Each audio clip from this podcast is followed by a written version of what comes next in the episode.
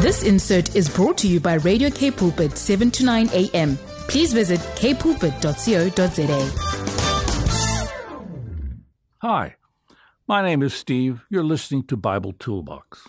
Isn't this all about eternal life? Isn't this what we're concerned about here? Shouldn't our objective always be and have a focus on eternal life? Now, it's going to sound strange, but all of us are have been created for eternal life. Some will spend with God, some won't. Okay?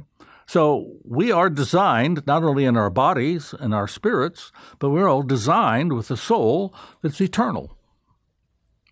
Everybody has eternal life. But now the question is this for us as Christians. We're, we're involved in all kinds of, we're, in fact, some of us are very busy people. Okay.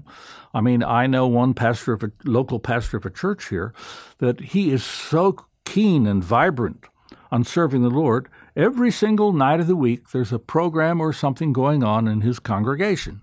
People don't get time to breathe. Now, while I appreciate his zeal for the word and his zeal to help people and his zeal to teach, I also understand that there's a time that you're going to have to keep a focus on what you're doing. Shouldn't our focus be about eternal life? What am I going to do with my eternal life? Well, let's put it this way. Let's find out what does the Bible say about eternal life? Is this going to help us keep our focus? In Matthew chapter 5 and verse 20, Jesus is speaking. And this is what he tells people. For I tell you that unless your righteousness surpasses that of the Pharisees and the teachers of the law, you will certainly not enter the kingdom of heaven. Uh oh. Uh oh. Well, what did the Pharisees and the teachers of the law do wrong? Well, they had a highly regimented, they had a highly orthodox way of worship. Okay? In fact, they had all these little rules and regulations that they added to the scriptures so that you could be proved to be extra holy. You weren't just holy, you were extra holy. You gave a tithe not only of your money, but you gave tithe of everything in your kitchen of salt, of spices, of herbs. it's crazy, but this is what they did. So that they would say, yeah, that is what God wants. Well, God certainly doesn't want that. And let your righteousness, now, Jesus is very careful using the word here, righteousness. That means grace, mercy, compassion, love, those things. Unless your righteousness exceeds them, you will certainly not enter the kingdom of heaven. So our our eternal life, our focus on eternal life should be things on the spiritual aspect of our life, not just the physical aspects. Is it important to go to church? I don't like the term go to church. We worship together, we assemble together, okay? Is that important? Yes, it is. Is there anywhere in the New Testament that tells us what we're supposed to do in that worship service? Supposed to sing two songs and then a prayer and then have a this and then have. No, it doesn't say anything about that. We are free to worship as we please. So the style isn't important. The spirituality of our life is important. Then Jesus says in Matthew chapter 7, verse 2 For in the same way you judge others, you will be judged. And with the measure you use, it will be measured to you. Ooh, ooh, ooh, ooh. This hurts. This hurts. This hurts a lot. I mean, whenever I hear about injustice being done to people, that innocent blood has been spilled for no other reason because they were in the way.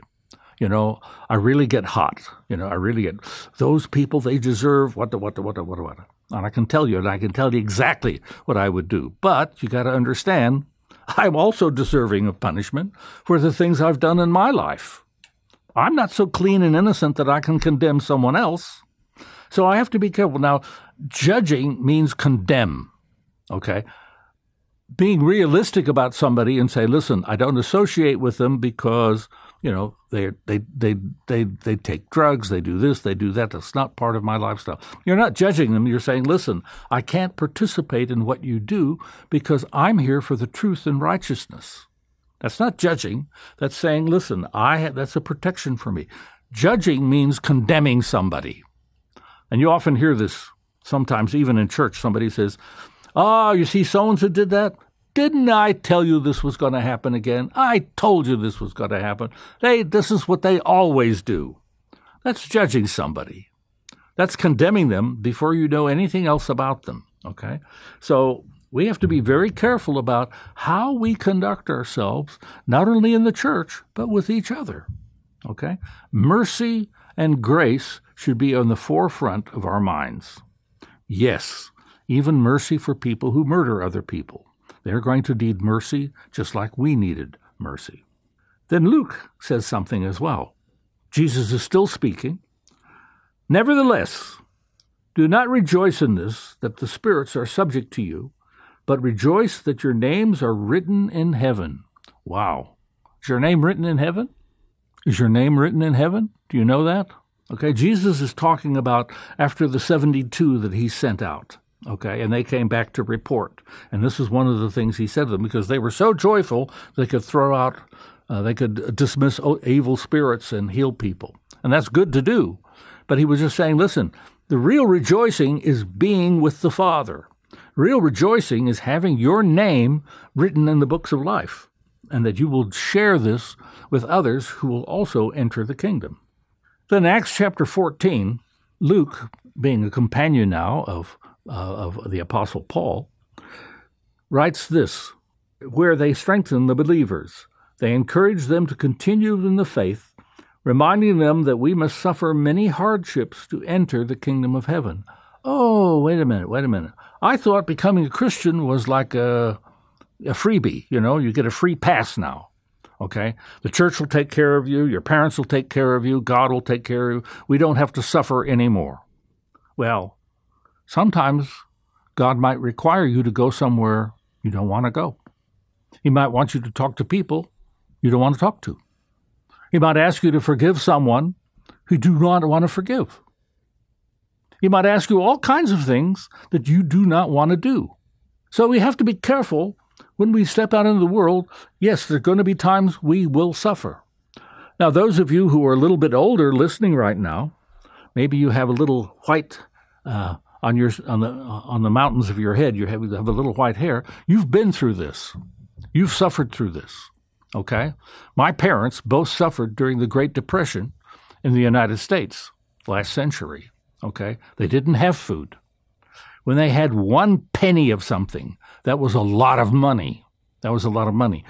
In fact, one of the flour manufacturers made their flour sacks that they sold in supermarkets. They had they were filled with flour, and afterwards the flour sacks themselves had delightful little patterns for dresses for children. That's how poor people were. Are we going to suffer? There will be suffering. But the thing is this eternal life is the end game, not the suffering, not the pain. Eternal life is the end game. We want to be with the Father.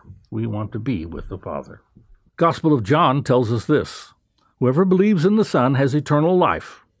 Whoever does not obey the Son will shall not see life, but the wrath of God remains on him. Hmm. John chapter 3 and verse 36. Whoa, this is a stark contrast here, okay? A very stark contrast. We obey the Son.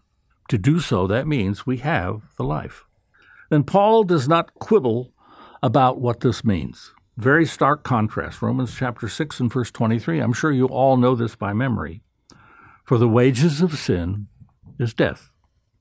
But the gracious gift of God is eternal life in Christ Jesus our Lord. That's our lodestone. That's our goal. That's where we want to go. Okay? So, yes, things are going to happen to us in life. The plans that we make may never be fulfilled or they only partially fulfilled. Okay?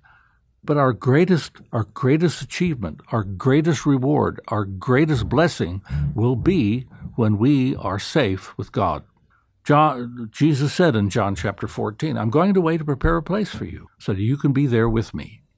That's our goal. So if we can keep our focus, even in a world that's not going to go the way we want it to go, our lives are not going to go the way we want it to if we can keep our focus on Christ and follow His footsteps, we will achieve that goal of eternal life with God our Father and the joy that comes with this.